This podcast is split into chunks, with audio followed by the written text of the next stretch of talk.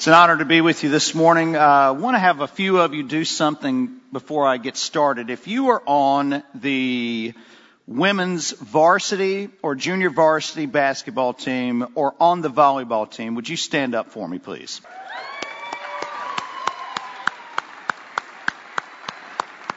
Great work. Great work. You can be seated. Uh, hard fought basketball game, hard fought uh, volleyball game, so great work all the way around. Um, happy Reformation Day. Okay. Want to talk about contrast here just a little bit. So, as we needed to recognize our teams for their play, you may be wondering this morning, what in the world, or why in the world should I be celebrating Reformation Day? Uh, and there are several reasons behind that. What's the big deal? Let me give you a brief story, which uh, many of you are familiar with. The great reformer Martin Luther, on or about October the 31st, 1517, nailed his now famous 95 Theses to the door. Now, we talk a lot about protest these days. That was a real protest. To protest abuses in the Catholic Church. The practice of indulgences, fancy word for paying money to get your soul, the soul of relatives out of hell. Wow. Priestly abuses, among other things. Hence, we have the word Protestantism, which comes from the protest. So what? Why is that a big deal for us? What does that have to do with us today? Everything has everything for us today. One of Luther's championing phrases was looking at the priest of the believer and looking how we set up a dichotomy between what? Clergy and laity. Uh, and so that's a whole other talk, whole other sermon for another time, another place. But God had Luther do some very significant things. He's widely known for nailing up his 95 Theses to the church, at the door of the church in Wittenberg. But God had Luther do some very significant things as well. He's also known, as we just sang, for his hymnology. Mighty Fortress is Our God, which I would propose is his most widely known hymn. If you didn't know, that's based on Psalm 46 the passage in Psalm 46, which we'll read in a second, that God is our refuge and strength. So what I'd like to do today is not do a historical treatment of the Reformation. Some of you are like, well done. Is not do a treatment of every aspect of Luther's theology. I'd like for us to focus in on Psalm 46 1. You've heard this before uh, at length. The idea of this psalm, from its totality, is thanksgiving for God's constant aid rather than for a particular circumstance. Now, what do we do? We pray like crazy that God would give us an A on a stats test, or a date, or give us a book deal, or a promotion, or get us out of a jam. The idea of this psalm is one of what? That God constantly cares for his people. Well, tell me something new, Randle. Let that soak in. That God's care for his people is constant in all of life not just when we get desperate, not just when we find ourselves in a bind in life, but for the totality of his people. For those who have accepted Christ, and many of you have, as Lord and Savior, he cares for and he loves his church, and he protects his church. He fights for his church. He didn't call his church the buddy of Christ. He didn't call his church the pal of Christ or the brother of Christ. He called his church the bride of Christ, which is the most intimate relationship that one can enter into. And he protects his church. So, the operative question this morning are we thankful for salvation in Christ? Are we thankful for our next breath? Are we thankful for our next meal? Are we thankful for friendships? Are we thankful for the athletic ability that God has given us? Or when was the last time we thanked God for anything? This is a Psalms of thanksgiving. We take so much for granted in our lives. Every single day, the ability to think critically, the ability to think biblically, eyesight, breath, we take for granted. When was the last time we thanked God for anything? I'd like to invite you to stand with me, and we're going to read together Psalm 46 1. Read with me. God is our refuge and strength, a very present help in time of trouble. You may be seated. Thank you. What I'd like to do at this point is break down that passage because there are some operative words here that are incredibly significant. We sang the hymn of which is based on this passage. But do we brush over what's happening there? So I want to break down six words that we see in this passage and draw some conclusions. I went and did a study in the original Hebrew. Newsflash, if you ever have a chance to, an opportunity to preach, if God leads you that way, be careful how you throw the languages around. They're vital, but as I was doing a study in the original Greek or Hebrew, the reason why we deal with original languages is to see clarity in the text and how it was written in the original manuscripts, not so we can think, wow, look at me and what I've done. The first word is God. In the Psalms, we see what? Of the sons of Korah, God is our refuge and strength. And we brush aside that. God, not our abilities, not our cleverness, not our wisdom, not our intellect, not our giftedness, not our theological prowess, not our power, degree, position, or athletic abilities. The focus of this chapter is not us. The focus of the Word of God in its totality is not us. From Genesis to Revelation, it's about Jesus. That's the focus of this passage. He is in control. God is sovereign, He's almighty, He's gracious, just, and He is truth. We're also reading Romans that for those who name the name of Jesus, we call Him Abba. We call Him Papa call him daddy. God is the focus of this chapter. And I would ask you even initially before we get start, as we're getting started, what is your refuge and strength? We're going to talk about that at length. The second word is that word refuge. A place, literally, a place of trust. It's a safe place. What is that for you today? Where is that for you? Now, for some of you this morning, a place of trust is a hard thing because you've been burned. To trust somebody, to put your hearts in the hands of somebody, it's a hard thing because the track record hasn't been good. And that's reality. That's not, I'm not trying to play on your emotions. That's reality. For me, growing up in Oxford, Mississippi, I had a great dad, woodworking physician, built my brother and me a tree house. I was invincible in that treehouse. Nobody was going to take the seven to ten year old Drew Randle in that treehouse. That was my safe place. I would read there. He even put a Batman pole, you know, down the middle of it so I would go sliding. That was my place of refuge. So what about you? When hard times come, where's your place of refuge? Talk about that further. I would ask you to think about that this morning. Where do you go for refuge? Where's your trust? Third word, strength.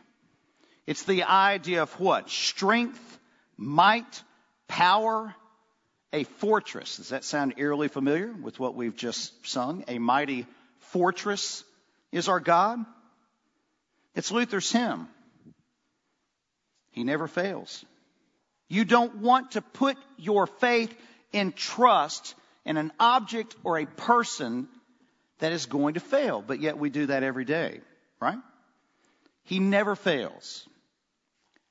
He is our strength. Some of you have metabolisms that I envy on a daily basis. As a type 1 diabetic for 40, 44 years next year, metabolism has gone south for me. So some of you bench 253 probably. You're like, I'd love to. And we take reliance in that. We take reliance in the fact, or sometimes wrongly, that our minds are always going to be sharp. That we're going to be able to think clearly for the rest of our existence. No. No. I forget names all the time. That's a result of our fallen sinfulness. Does that make sense?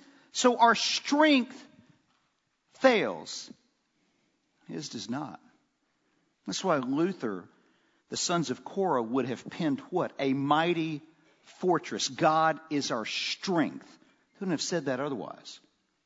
Is it yours today? Or is it something else? Next phrase. A very present. The idea here is what? Constant. It doesn't, he doesn't abandon. Let me ask you a quick question.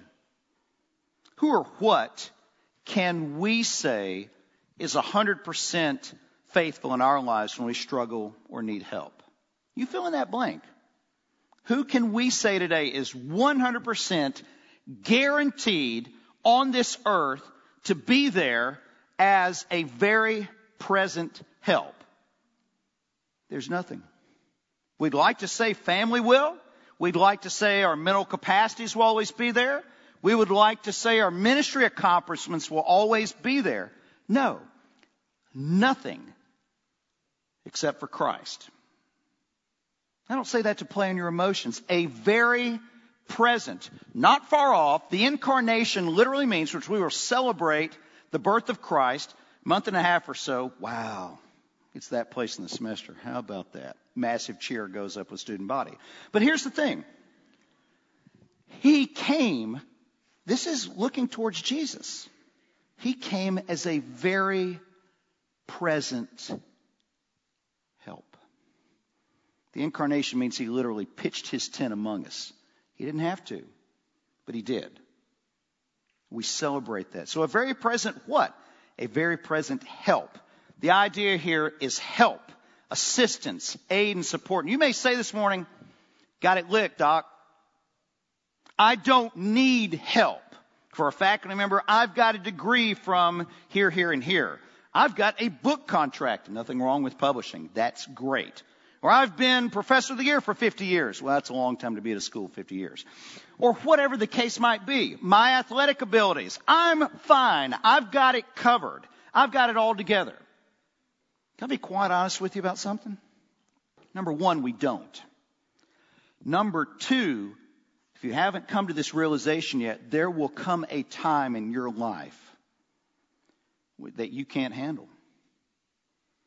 That you're at your wits' end that you are at, as a believer, the bottom of the barrel, looking up, and you're in a position of what? Desperation. I've been there. Many of you have. So the question today, why would the sons of Korah have written this? Think.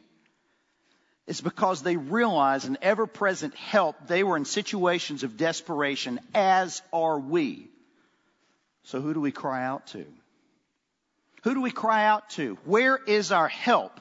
You may be there today. I don't want anybody to know about this sin in my life. I don't want anybody to have the veil, tear open the veil of my life. We need to be about that.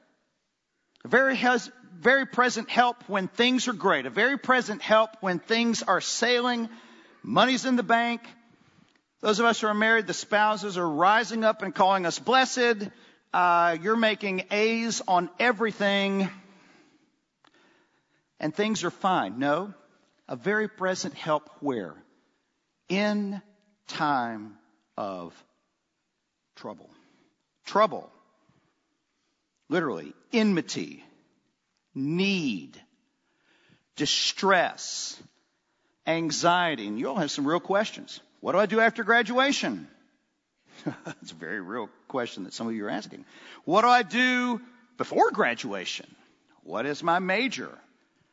How do I relate to the church? What do I do with the test I haven't studied for? Well, study a bit more. Um, we have the idea here of finances, relationships. We have the idea here that trouble is not a one time deal. And some of you could attest to that. Trouble's not a one and done, right? You win a game, you might not see that team the rest of the year. And some of you are like, it'd suit me fine if that were the case. Interaction with that guy, that girl, one and done. No. What we see in this passage, the intent of this passage is that trouble is constant. We get ourselves into trouble. We're persecuted for Christ. We can all think about that. It's true. We see it every day. So what do we do with it? You have to do something with the trouble in your lives. What do we do? Where is our ever present help?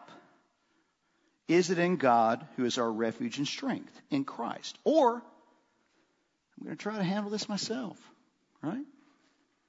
Ask you some questions. Well, you've asked a lot. Well, I'll ask you some more. When times are tough, where do you turn first? When your world is in crisis, when your world is turned upside down, your first inclination is what? Now, don't ever, don't 500 people, because I can't interpret that. But here's the thing where do you turn first?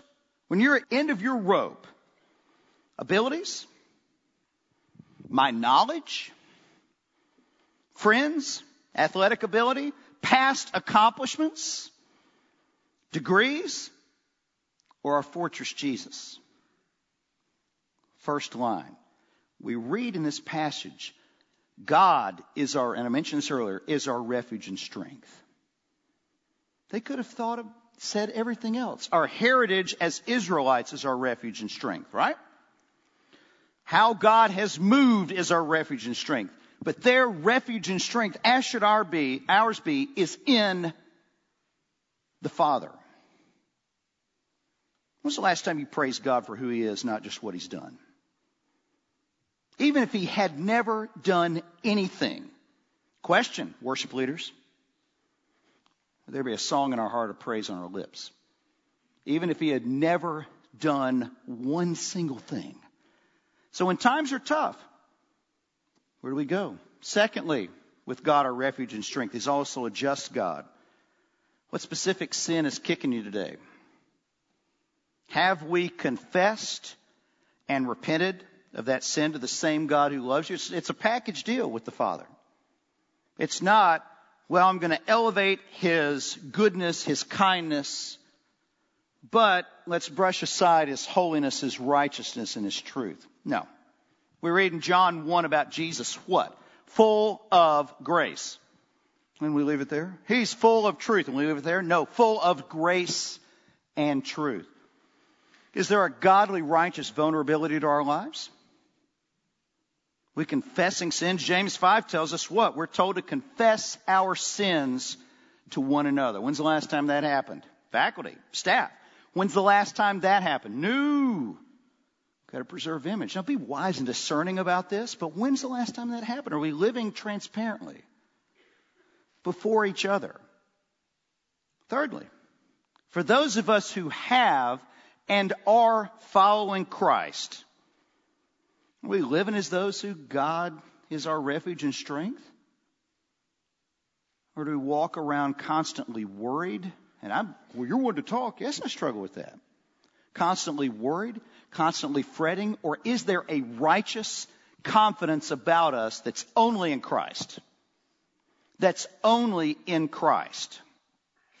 Is he our refuge and strength? Are we confident in him? We say all day long, many of us who know Christ, yes, I hold to his sovereignty. Yes, I hold to his power. And that's a great intellectual enterprise for some of us. But the proof's in the pudding. How are we living?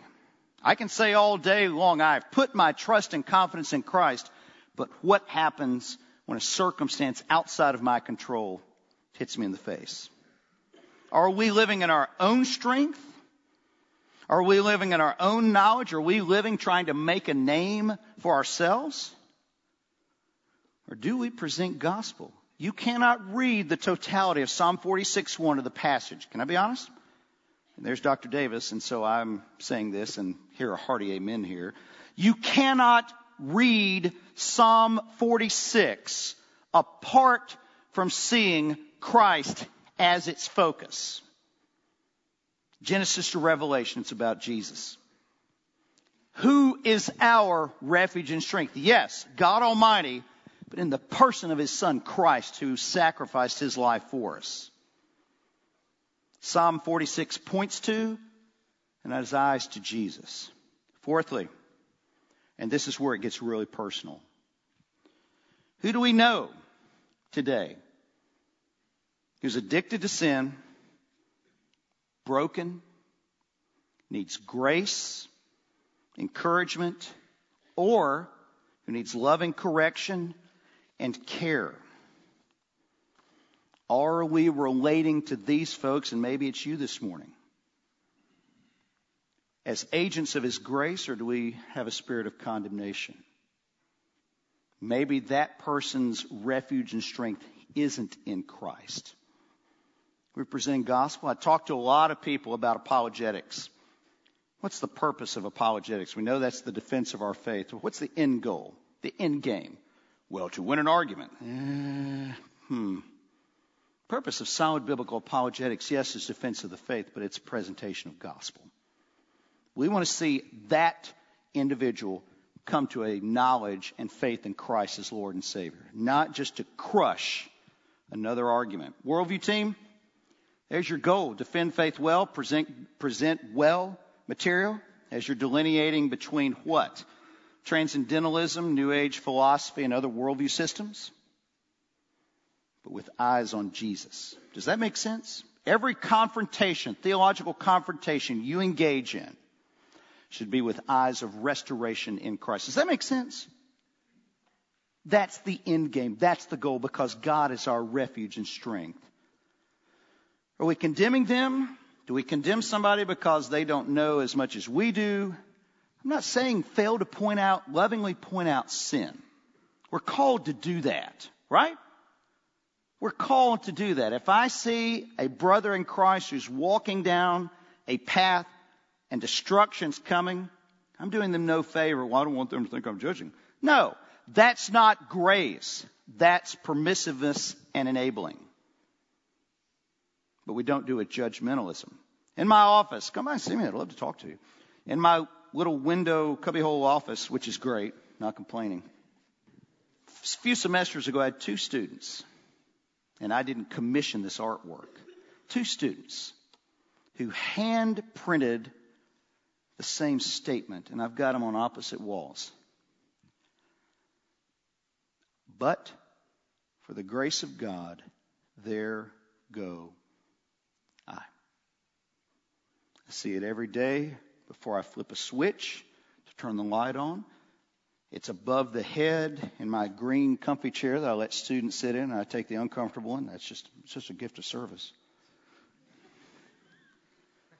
But for the grace of God, there go I. Because, and here's what that means acknowledging that God's my refuge and strength, and for many of you, that's acknowledging that I am one half a step. Look at me.